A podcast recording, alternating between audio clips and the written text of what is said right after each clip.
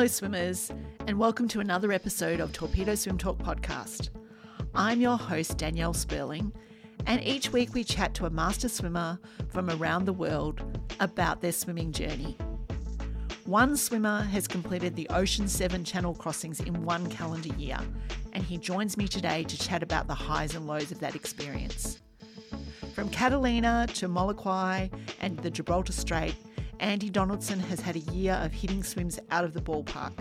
Andy has been one of our most popular guests, and I'm so delighted that we have him back on the podcast to update us on his epic adventure. Let's hear from Andy now.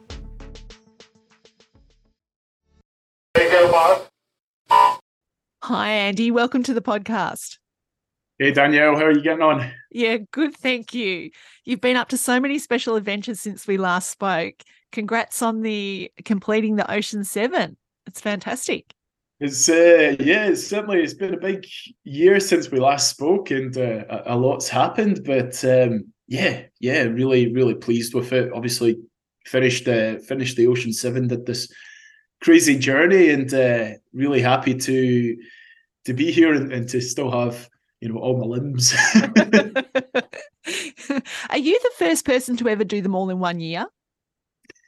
First person to do them, yes, first person to do them all within a year. So um, I think I think the the quickest before that was uh, it might have been Lynton Mortensen. I think two and a half years. So um, yeah, we we ended up doing ours in uh, 355 days. So so managed to sneak under that 12 month window.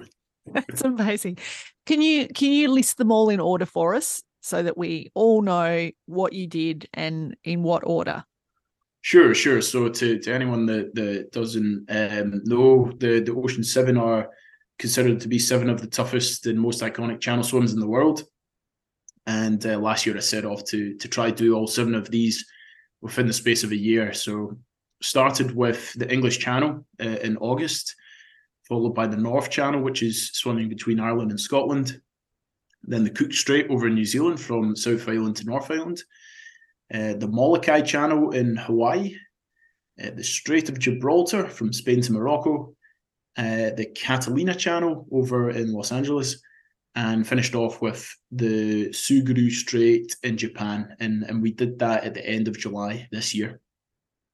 Yeah, I, and I wanted to start with the Tsugaru um, swim in Japan first because that obviously you are the only person to have completed that crossing this year, I believe, because it's such a tough, tough crossing.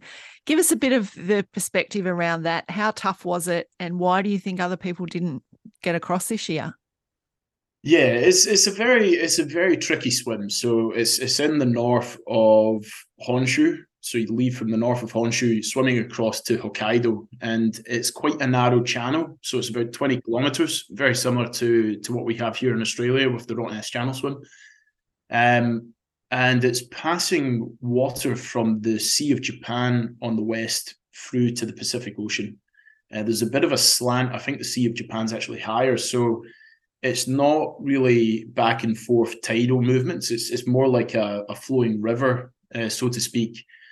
But what happens is at certain times of the day, it's it's stronger than others. So at its strongest, it's it's about 10 kilometers an hour, the, the speed of the current.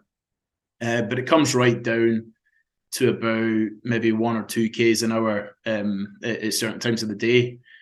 And uh, just like any channel, you know, it's it's all dependent on the the moon movements and, and tidal movements. Um, the best time of the year to swim is, is sort of July, August. Uh, sorry, uh, July. Um, and what had happened was there were 13 people that had tried it this season um, or that were signed up to try it. And out of the 13, this is not including myself, uh, none of them were able to either start or, or were successful when they attempted it.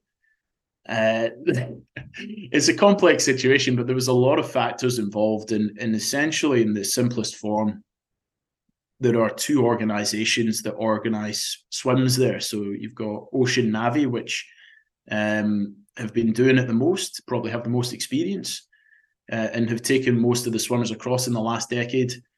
and then there's the the Tsugaru Strait Swimming Association, which is headed up by a man called Haruyuki Ishii, uh, and that's who I ended up going with. Uh, but the other 13 swimmers had gone with um, Ocean Navi. And uh, uh, there was a number of factors this year that, that made it particularly tough. Um, one of them was that the I, I, believe the Japanese Coast Guard had imposed restrictions, meaning that swimmers could only swim in during the hours of daylight, so between 4 a.m. and 7 p.m. And it just so happened that in July, most of the daytime swims had like these powerful currents of, you know, up to 10 kilometers an hour.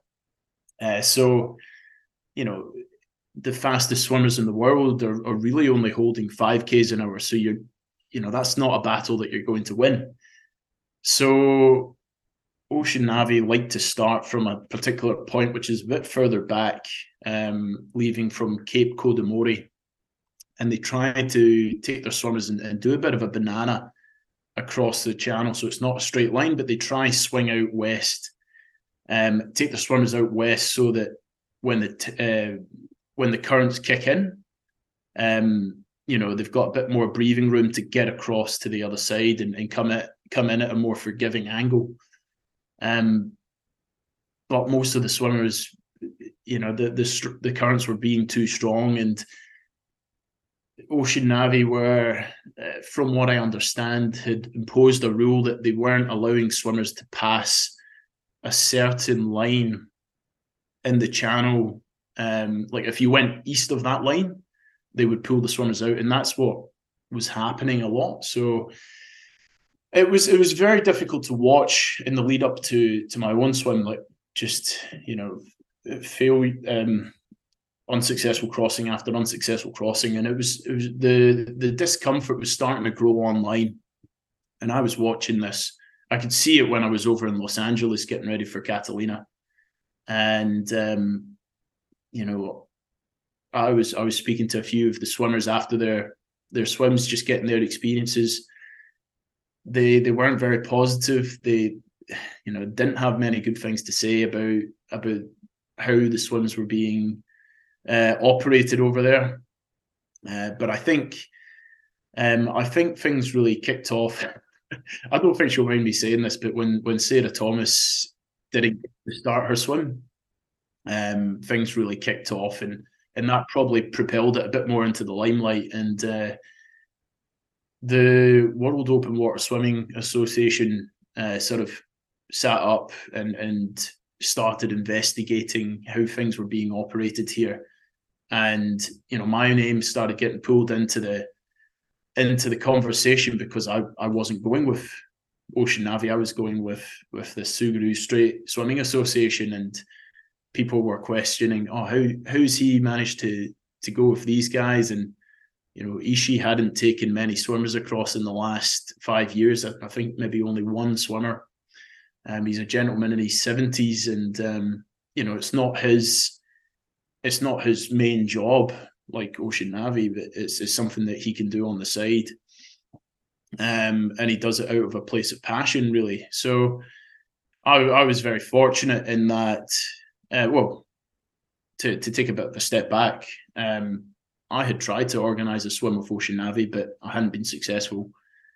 And, and I was very fortunately introduced to to Mr. Ishii, um, you know, over twelve months ago, and we we'd been speaking ever since, and built a relationship, and and he kindly agreed to help me organise a swim. So, um, all of this noise was happening before in the build up to to the swim, and it was it was quite it was it was not easy to to focus on on the swimming. You know, I was being bombarded with messages like, "Oh, have you seen this?" and they're they're they're saying the swim is now impossible to do, and um, such and such is questioning how you organised your swim, and I'm just I'm a swimmer. I'm I'm not like I've just done what I've thought is right.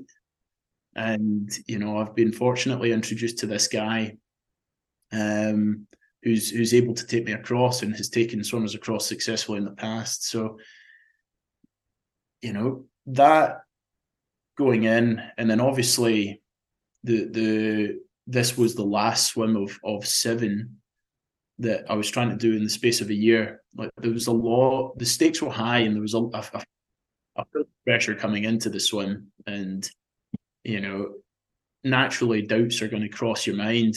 Um, this was probably the hardest build up to a swim I've ever had in my life. Yeah, uh, I mean that must you, you're so strong to be able to block all that out and be able to go go ahead because those doubts must have been creeping into your mind, but you powered across in an unbelievable time as well. Well, I mean, it was uh, yeah, it was it was pretty rough uh, out in the out there in the water. Um, we had a window, I think we had a window of maybe five days, um, which in contrast, the the Ocean Navi guys were only getting windows of maybe two days, I think, which is is a lot of pressure. Um, to you know, we all know how nature and how changeable it can be. So, but for us, we identified a date that was the best of a bad bunch, really. And um, but we thought, you know, let's let's give it a crack anyway and, and see what we can do. And uh, it was it was pretty rough. We we set off. Um, we were starting from a different point to to what most of the Ocean Navi guys do, uh, a little bit further up the the peninsula. Um, but I knew we were in for a long day when, you know, within thirty minutes, it was that rough that I was already, you know, projectile vomiting. Oh no! it, was, it was really bad. So yeah, we had to just kind of sit tight and dig in and uh, dig in for the long haul. It was going to be a long. Is it is that the toughest of the seven? Do you think? The toughest for me, yeah. Yeah. Yeah. yeah. And that's it. Like everyone has different experiences. Like some people have had really nice and, and calm Tsugaru Strait crossings, and others like like myself, like Adam Walker, I think he had a really tough one. Um, it's yeah, it's, it's uh, it always change, but that's that's kind of the beauty of the sport and, and what makes it so exciting and interesting. Like no one swim is the same. And reflecting back on now that you've done that swim, do you think that they need to consider another swim in the Ocean Seven, or do you think they should keep that in, knowing what you know now? It's it's an interesting question, and I, I did see it come up online quite a lot. You know, people were people say asking whether it should stay in the Ocean Seven or not. Uh, what I would say is, you know, the Ocean Seven was it was conceptualized by by an incredible man, Steven Munatones, and his idea was to to create something equivalent to what mountaineering has with the Summit Seven, and, and create this bigger challenge for for people to aspire to and, and try. Uh, but one of the things that was interesting to me was, and he, he said this when we met in Los Angeles.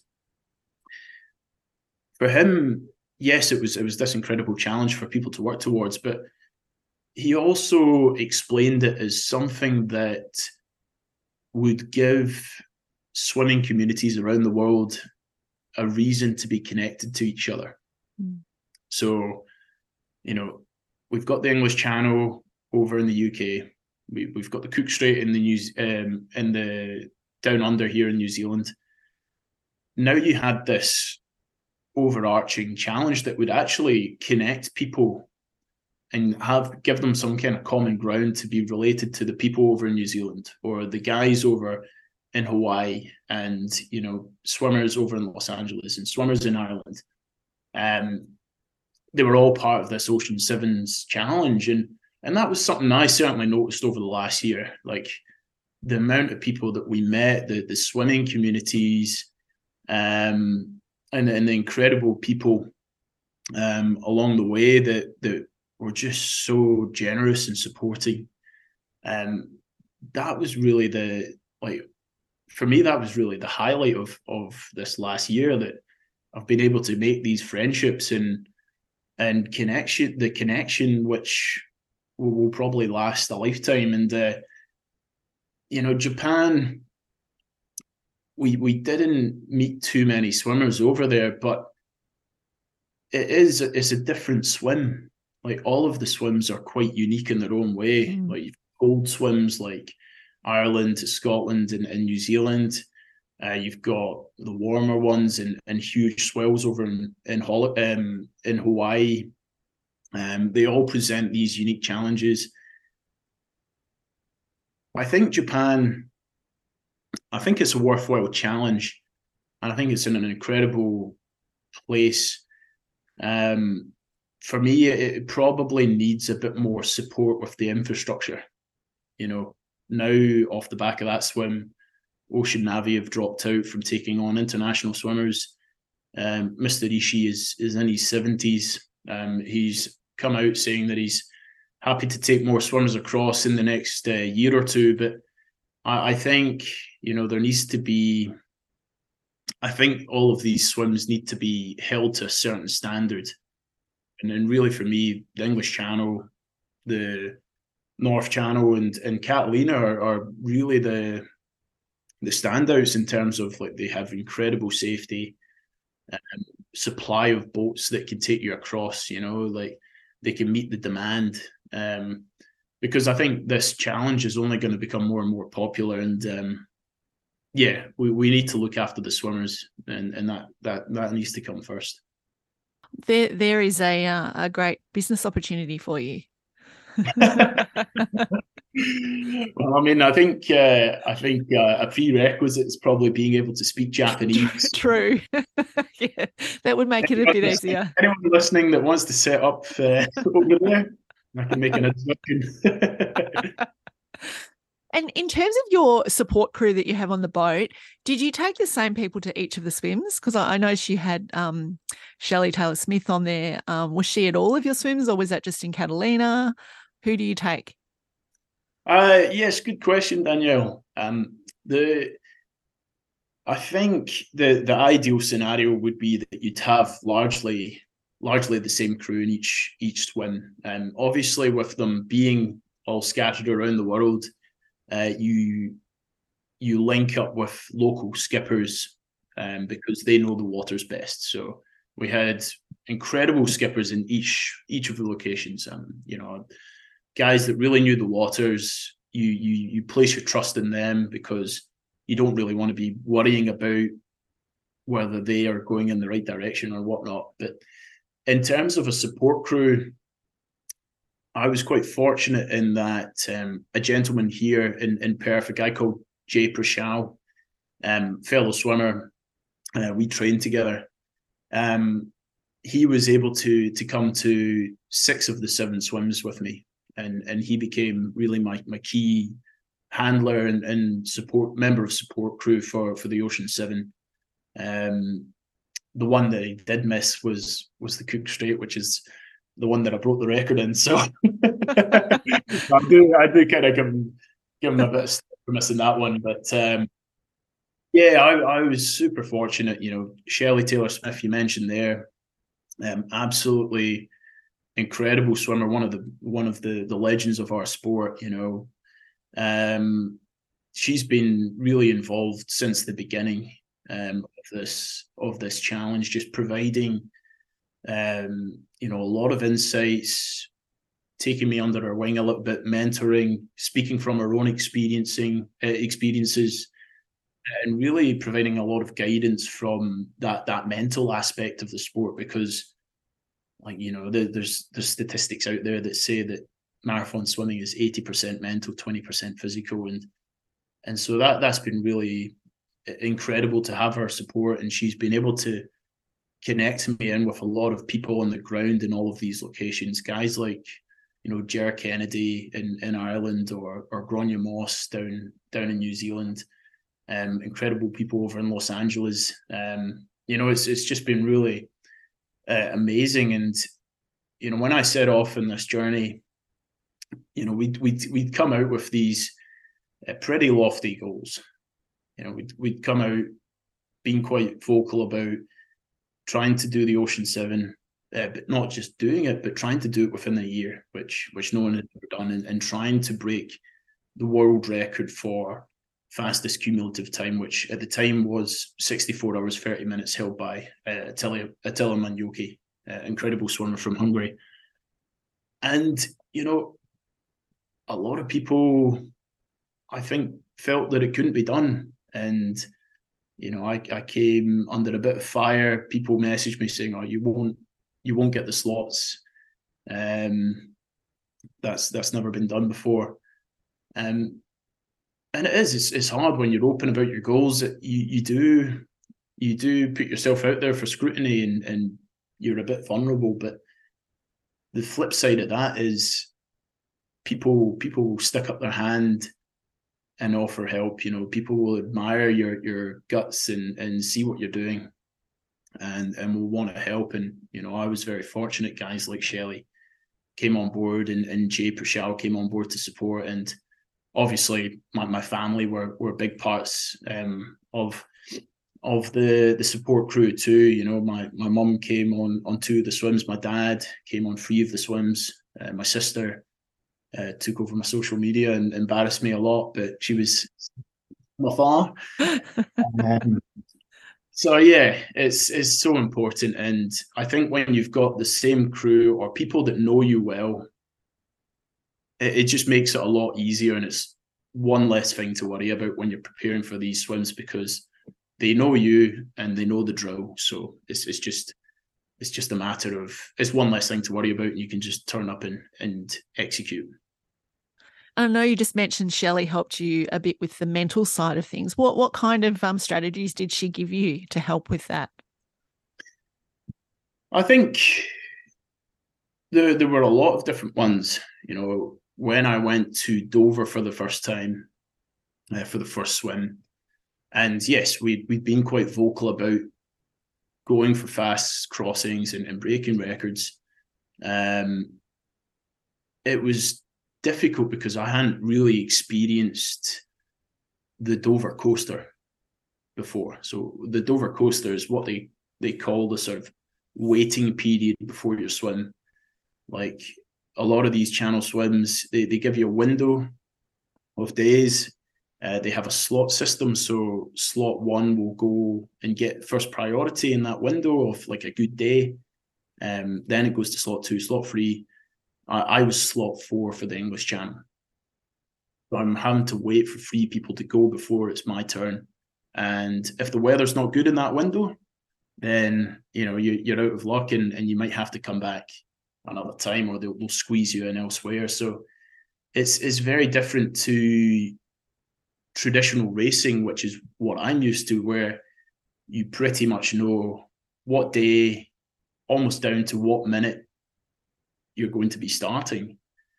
Whereas here you've got so many factors involved, like the weather and the the wind, the the tidal movements, um, the time of the year.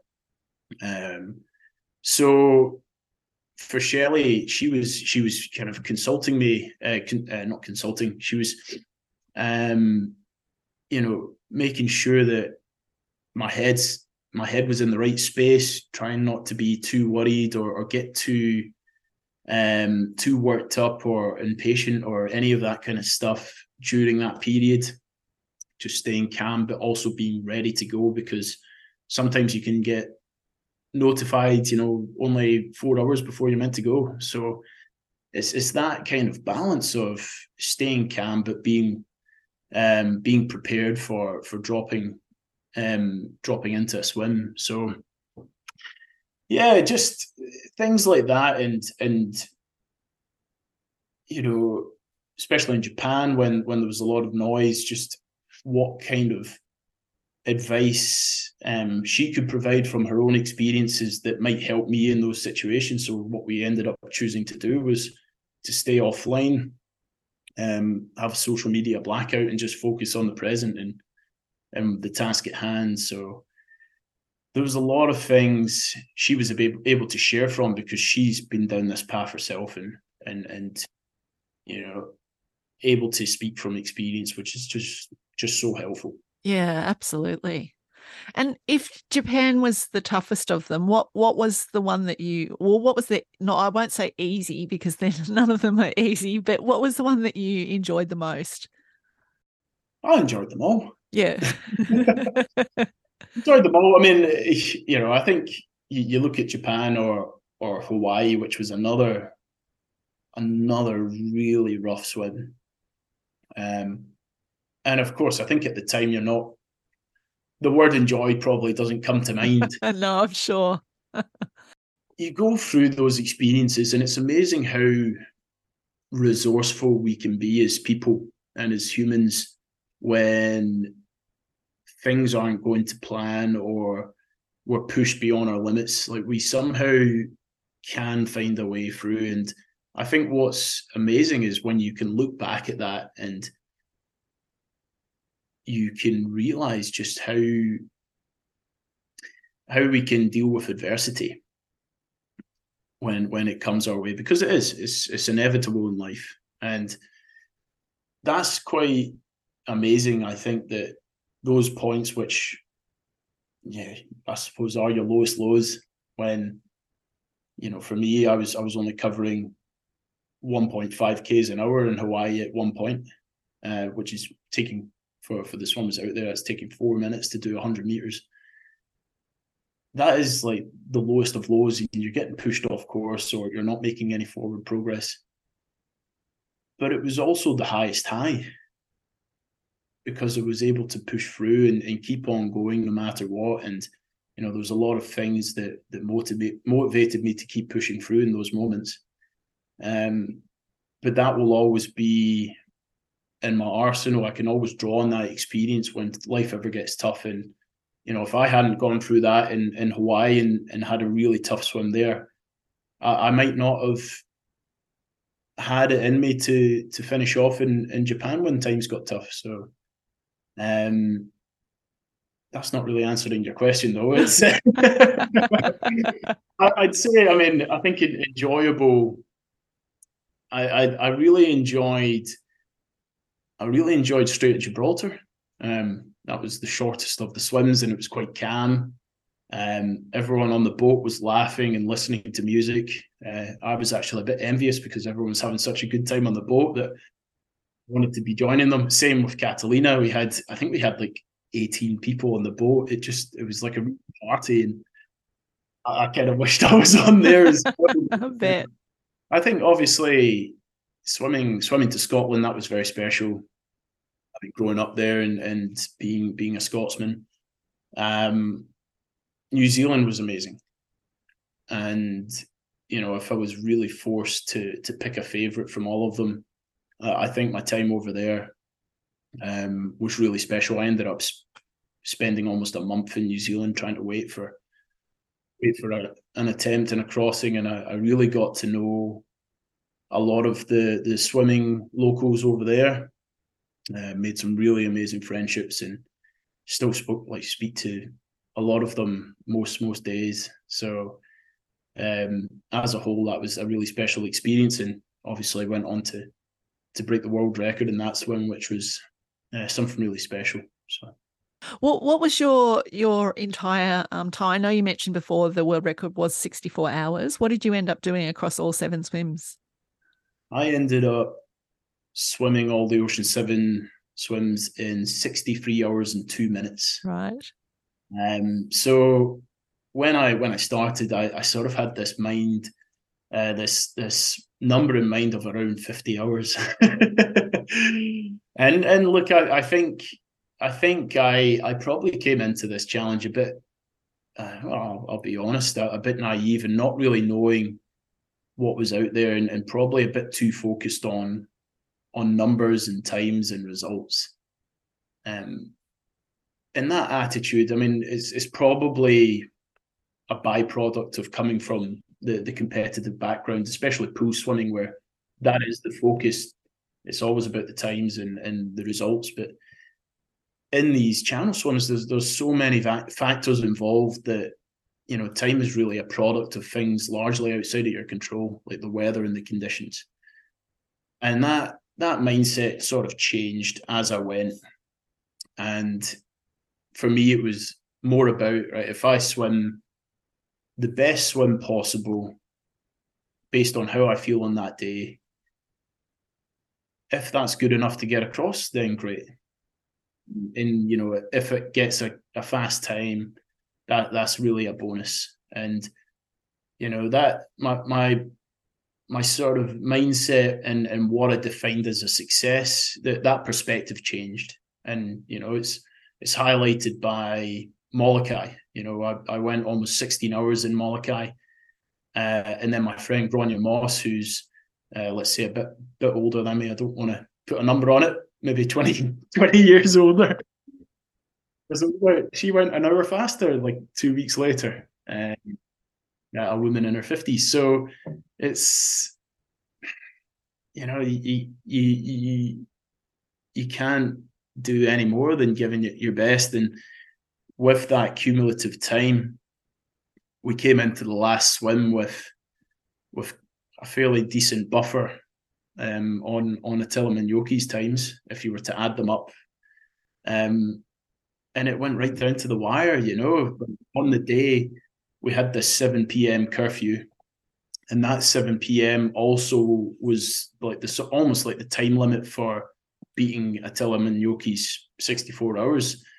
Uh, and we came within an hour of that, you know, at the end. So it was, it was stressful and um, it really went down to the wire. But, you know, that's that's ocean swimming for you. There's and and that's the nature of the the nature of the beast. If you give it your best, you can't ask for more. Absolutely. And you certainly gave it your best. I mean, what a what an amazing feat that you've you've done. You must you must just be so exhausted. I think um yeah, I think mentally as well.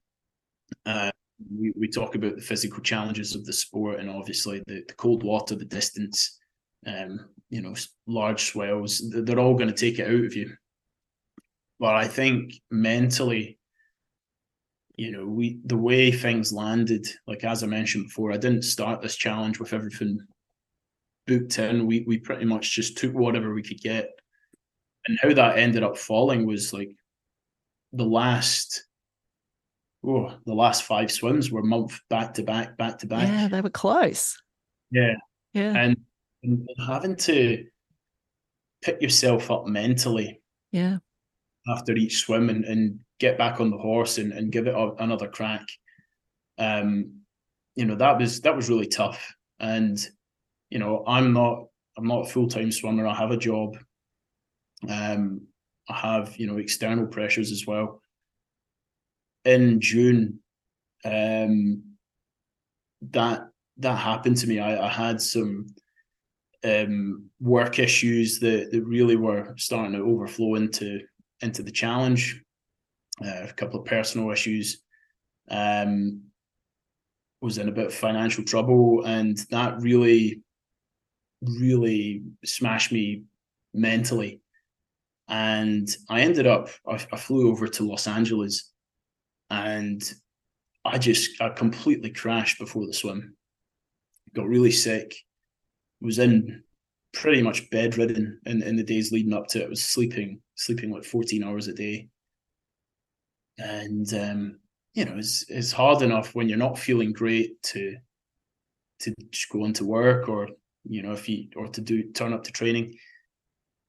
But when you have to do a 30 32 kilometer swim and uh, you know you've got people i had my family flying in from scotland to watch it i had other people from america flying in uh, to support uh, on the boat you know you, you don't want to let anyone down and it was it was it was tough and I, I it was the only time in in this last year that I I felt like I didn't want to be there.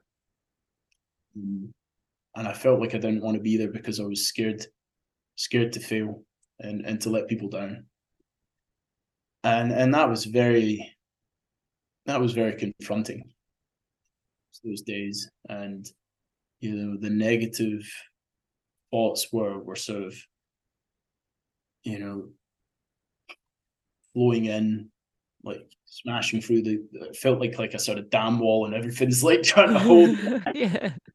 Um and that was tough but it was amazing. It, it wasn't really until the day of the swim when you know my dad i saw my dad and my aunt and uncle, my dad's partner Debbie, um, they were waiting in the docks and just like a like a switch flicking, You know, I just thought, you know what? Don't really care how I feel. I'm just gonna give this everything, whatever I have in the tank. I don't feel, I don't even feel like I'm sixty percent good, but you know that's life. You, know, you wait for the stars to align. You can't feel your best every day, but you can give your best every day. So let's, just do that. I think that's what got you through all seven of the swims. I mean, that's fantastic. I love I love that mindset. And you must you must just have such a strength of um, mindset and self talk to be able to get yourself through those times. I mean, even more impressive when you are feeling down and, and not physically well. Yeah, I mean, I think for me, it's it's yes, it's it's good to have self talk and, and all these these tools in the arsenal. I think I I draw my strength from from others. That that would be my my secret. Like um, I'll I'll give an example of that. Um, in the North Channel, the swim from Ireland to Scotland, it's 34 kilometers.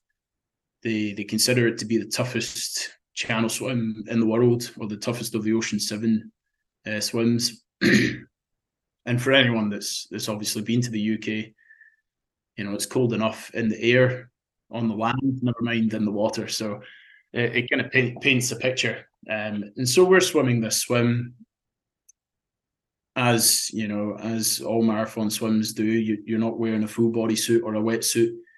Um, you're just in your trunks and I get to the I get to the three hour mark in this swim and it's it's a cold day. Like it's just cold in the water. It's it's overcast, so there's no sun on your back. Uh, and I'm really starting to struggle. I'm really starting to struggle. I feel my arms just getting really heavy.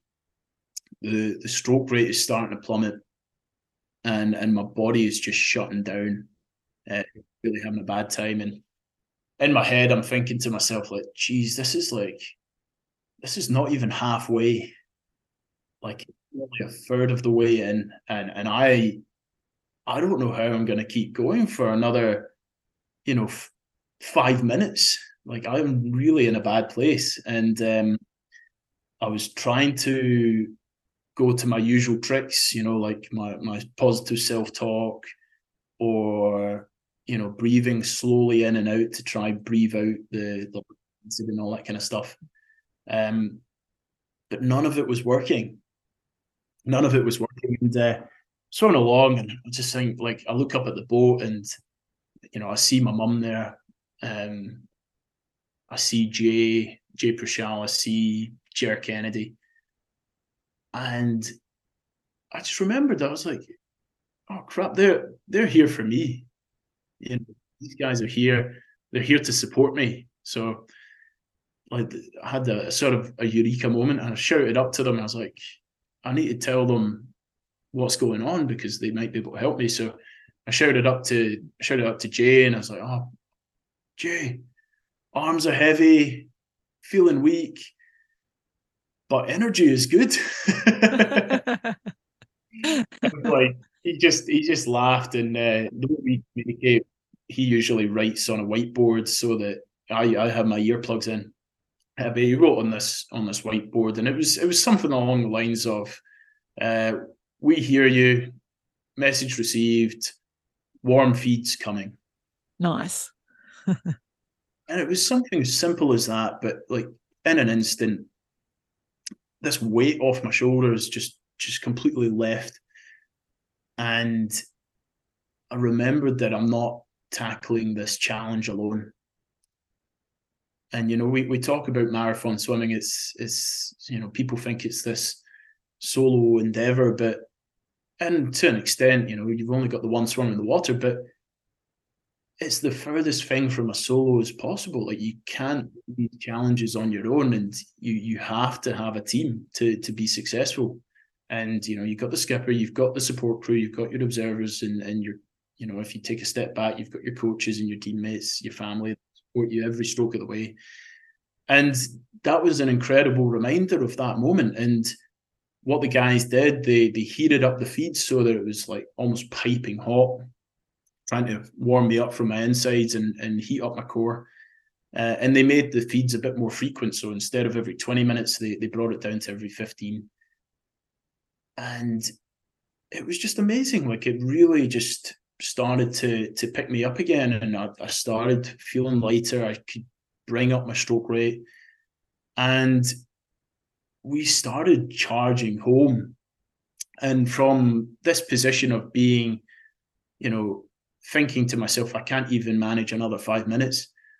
The guys managed to squeeze another five hours out of me, and we ended up finishing in, in a time of nine hours 13, which was was only four minutes off the world record. So it was just incredible. And it was the the epitome that uh, for me it was it was an incredible reminder that like life, you know, when challenges come our way, it's it's okay to stick up your hand and, and ask for help. And I know that you've tied these um, swims to the charity that you're raising funds for. Do you want to just tell us a little bit about that? Because I, I was going to let everyone know we'll put a link in the show notes for people that wanted to still donate um, to that fund for you. Yeah, of course, of course. So, um, yes, when one of the big things that I wanted to do through this Ocean Seven challenge was to uh, to use it as a platform to um, share powerful messages around um, around you know courage, resilience, um, the importance of teamwork, uh, and to also raise money for mental health. You know, as someone that's had their struggles as well, um, and and knowing many people that that have suffered from depression and anxiety, um, it's it's a cause that's close to my heart. So I chose to raise money for a um, international mental health research charity called the Black Dog Institute. Um, they're all about trying to better understand um, the whole subject, not just how to better treat it, but to to understand it so that it can be um, mental illnesses can be prevented and, and issues can be prevented. Uh, so it's it's been it's been incredible, and I, I've just I feel that marathon swimming and, and all of these challenges they've taught me so many lessons that I feel are so transferable and applicable to life and so heavily tied to to resilience and, and mental health. You know, that example I just gave there with um, the North Channel sticking your hand up for for help or um, you know defining what is success like the the the Strait of Gibraltar where I, I crossed in two hours fifty six and there's a 70 year old woman that's only five minutes slower than me, you know. But that was the best swim that I could create on the day. And that day was, it was like super flat. It was just, it looked amazing. But underneath, things weren't good and, and the currents weren't ideal. And it, there's a there's an example of you know there's there's more than meets the eye and like there's more beneath the surface and like life sometimes our biggest challenges are hidden uh, from so yeah it's, it's just been amazing. And i'd love to i think for me my, my future steps i'd love to continue sharing these kind of messages in my life in, in the hope that it might help help other people um, especially those that have that have been through tough times like myself um, and, and other swimmers who who would love to take on challenges like the Ocean Seven. Yeah, that's like. Have you ever seen that diagram where there's a? It's a, sometimes it's portrayed as a a pyramid or a mountain, and the the person standing on the the dais, um, getting their gold medal, but underneath them is all their support people under the water. No one gets to see all their support people, all the struggles they've been through, or everyone that's propping them up to get them to that point. I think you just described that perfectly right then and there. I mean, I think that's it's, it's an incredible image that Danielle, and you know, I I wanted to make sure that through this journey, we we showed all aspects of it, or as many aspects of it as possible, because I feel like with things like social media, you, you only see the highlights. of, of things, and and I didn't want it to be like that. Like I didn't want to just put pictures of everyone at the finish line high fiving, and we've we've done this swim. It's, it's, that's not reality. Like there's so many challenges, um, and and things that happen that that bring you to that point. Um, so we wanted to show, you know, the the difficulties out in the middle of the channel and, and how bad the conditions were, or you know, me throwing up after a swim, after my blood sugar levels getting completely thrown off, or in Molokai. It was it was a very emotional swim, and afterwards I was in the in the showers and I, I pretty much broke down. I was just so mentally smashed. It really took everything, and you know, it's it's it's it is quite scary to be that open and, and vulnerable. But on the flip side, it, I felt that it might show other people that that are experiencing adversity and going through tough times that that they're not alone there, and and it's a more realistic view of of these challenges and and a more realistic view of life.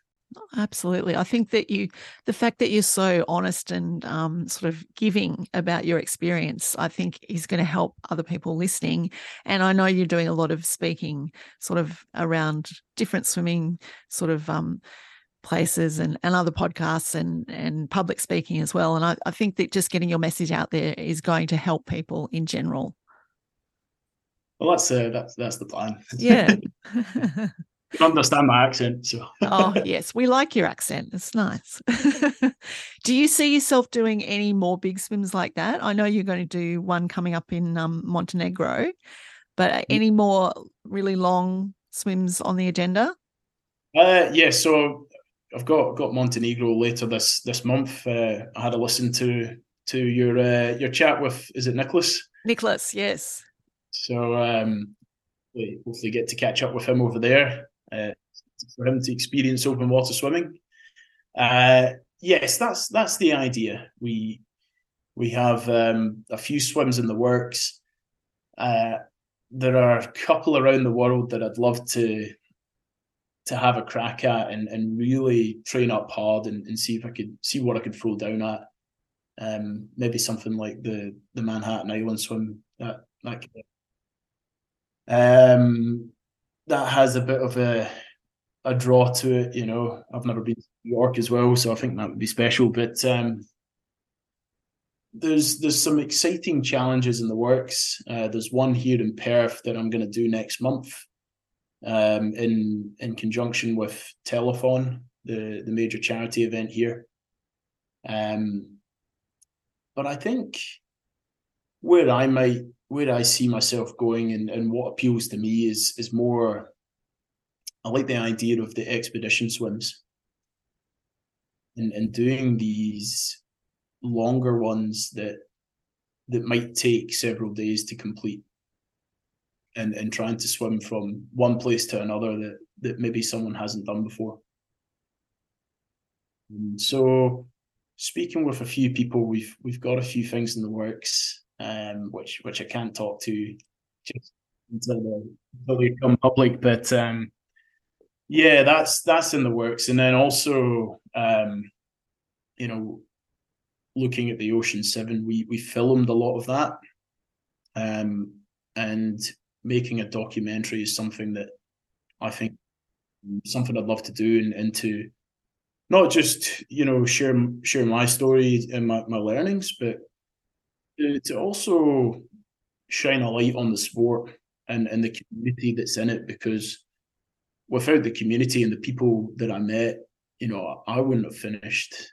I wouldn't have completed this challenge. Like it, I wouldn't have completed this challenge, and it wouldn't have been as valuable an experience as as it has been uh, without their involvement and support. So, I'd love to do that. You know, share their stories and and so many selfless people in, in our sport that are, are helping and um, encouraging people to, you know, follow their dreams and, and reach their dreams. So I feel that they deserve some recognition and it would be amazing to share their stories and, and something that might encourage other people to give swimming a try. I would certainly watch that documentary. So let's get it up. let's get it on Netflix. If anyone's listening, you know that knows knows the higher powers the be at Netflix or yeah, exactly.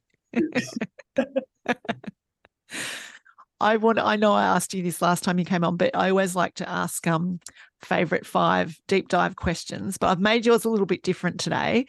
So yeah, you, you, no, no, I don't know. You won't give the same answers. You had a great Spotify playlist that you um you had Oh. on your boat, which I one song I didn't like, but I like like the rest. What were your favorite three songs from that Spotify playlist? Um, I like um, oh, what's it called? Um, KC and the Sunshine Band. Oh yeah, yeah. Um, give it. Um. Uh, oh, do you know? Do you know the one? No, have I just? Um, Ba- sorry, Ba- baby, give it up. Is that the one? Yeah, that's the Yeah, one. That's yeah. one. But I don't think that's the name of the song. But anyway, You know, you know what it is. So I know that one. Yeah. that was on there. Um, I'm pretty sure the Proclaimers was on there. That was the one I didn't like. Come on. I don't No. like the Proclaimers. I don't like the way they bob up and down in their video like that. Um, what else was on there? I'm not too sure. I mean, there was um, there was all sorts of things. Like there was uh, Pump the Jam. I'm pretty sure MC Hammer was on there. It was it was all 80s and 90s, which is, is really my jam. So, um, too difficult a question, Danielle. I can't okay. can't narrow it down. That's all right. What about out of the seven swims for sheer beauty of the environment that you were in? What was the most beautiful sort of natural setting? Forget about the currents, but what did you know the surround the surrounds? What was the nicest one? obviously the, the on the island it's it's basically like Jurassic Park. Um, you know, huge mountains that come right down to the sea. But uh, we also saw bioluminescence in the water, which was Oh wow, really quite spectacular, and it was like swimming Beautiful. the stars. It was just wow. just surreal. That that would be beautiful. And what was what was the nicest water to swim in of the straits, the channels? You know how every every water has different feeling wherever you go. Which one did you feel the best in? Felt the best in felt the best in New Zealand. Nice. Yeah. Okay. It felt quite nice in there. Beautiful water. Uh, Catalina was nice. Again, bioluminescence and, and a really clear sky. Um, I was a bit nervous swimming in, in Japan.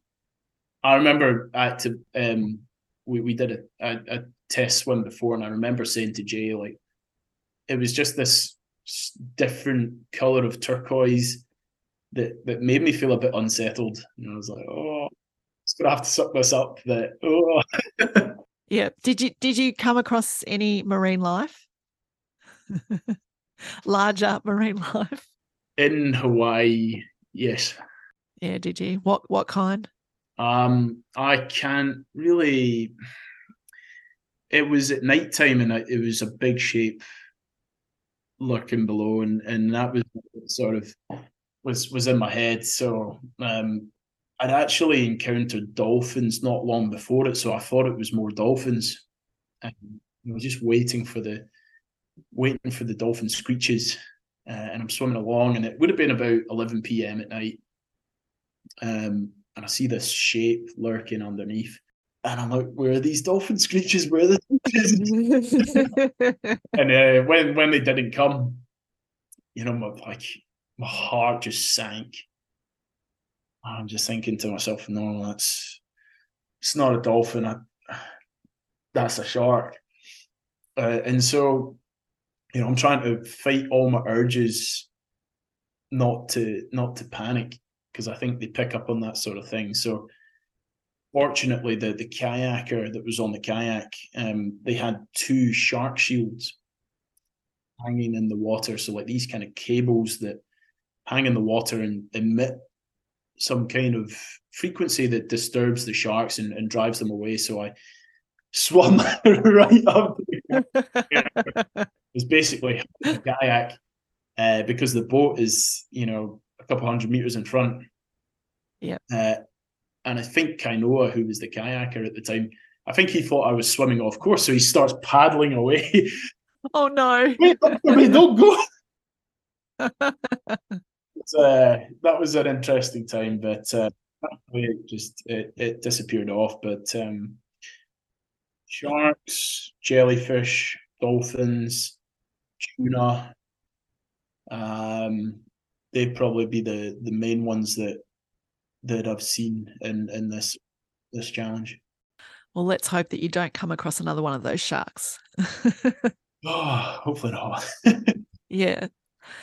And I suppose the last question I wanted to ask if out of all of the seven, which one would you do again? the shortest. um, oh, look, I'm. I think for me, I mean, it would obviously it would be lovely to go back and you know have a crack at something like the English Channel and try get it on a better day with with camera tides uh, and just see what I could throw down. But with these swims, like I'm not really driven by times or records. With the English Channel, you you really have to wait for like one or two days a year, and if you have that sort of you know be able to go there and sit there for five weeks or or be able to get there uh, at really short notice which is hard when you live in australia so i don't know like there's there's a lot of swims around the world that i think i'd love to i'd love to go and do so if i was to return to a swim i could be tempted to go back and have another crack at It. but again it's one that that has a big um big queue of people wanting to do it so uh, I wouldn't want to come in over the top of them uh, if it was ever to happen. So, yeah, maybe maybe Scotland then, Ireland, and, have a crack at that and, and really give it a good go and go in with a bit better preparation for the cold and see what I could do. Yeah, yeah, sounds good. Well, Andy, thank you so much for coming back on the podcast today. You've been one of our most popular podcast guests, and I'm sure everyone's going to really enjoy listening to everything that you had to tell us about the Ocean Seven. Well, thank you again for for having me on, Danielle. It's it's been an absolute pleasure, and uh, yeah, hopefully hopefully catch up in person at some point. Hopefully, I'll get yeah. to Melbourne. And... Hopefully, yeah, absolutely. Okay, take care. Take care, Bob. I hope you enjoyed my chat with Andy and that this has inspired you to discover your own challenges in the water. We're finally back to weekly episodes. How are you enjoying them? Drop us a line at www.torpedoswimtalk.com to let us know how we're doing. Today's episode was brought to you by Amanzi Swim and the Magic Five. I would like to thank them both for supporting the podcast. I use both of their products a lot of bathers from Amanzi and I use them all the time. They're colourful, they lo- they're long lasting. I love them. That's why I recommend them to people if they ever ask what bathers I use. And the Magic 5 goggles are fantastic because they're really designed to fit my face. Check them both out with their links in the show notes. Till next time, happy swimming and bye for now.